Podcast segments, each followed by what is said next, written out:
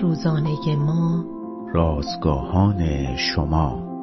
تابعیت ما در آسمان وظایف ما را بر زمین تعیین می کند روز سی و هفتم از شماره سوم نان روزانه ما.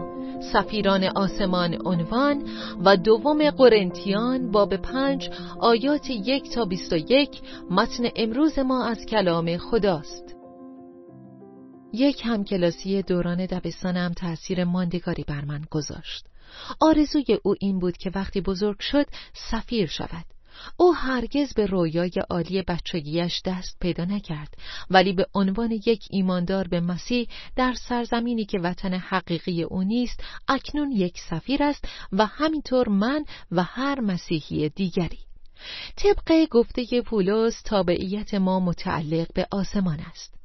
خدا در مسیح به هر کدام از ما خلقتی تازه عطا کرده و ما را با خود مصالحه داده است در ضمن ما به عنوان سفیران مسیح دنیایی را که تحت تسلط و حکمرانی شریر به سوی هلاکت می رود خدمت می کنیم.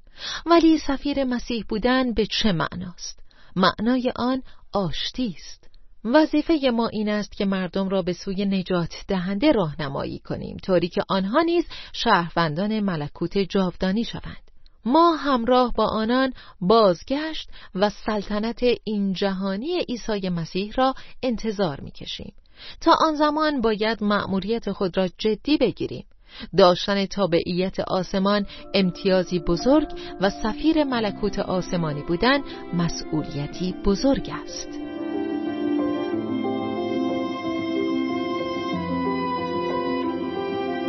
کلیه حقوق متن این اثر متعلق به انتشارات جهان ادبیات مسیحی است.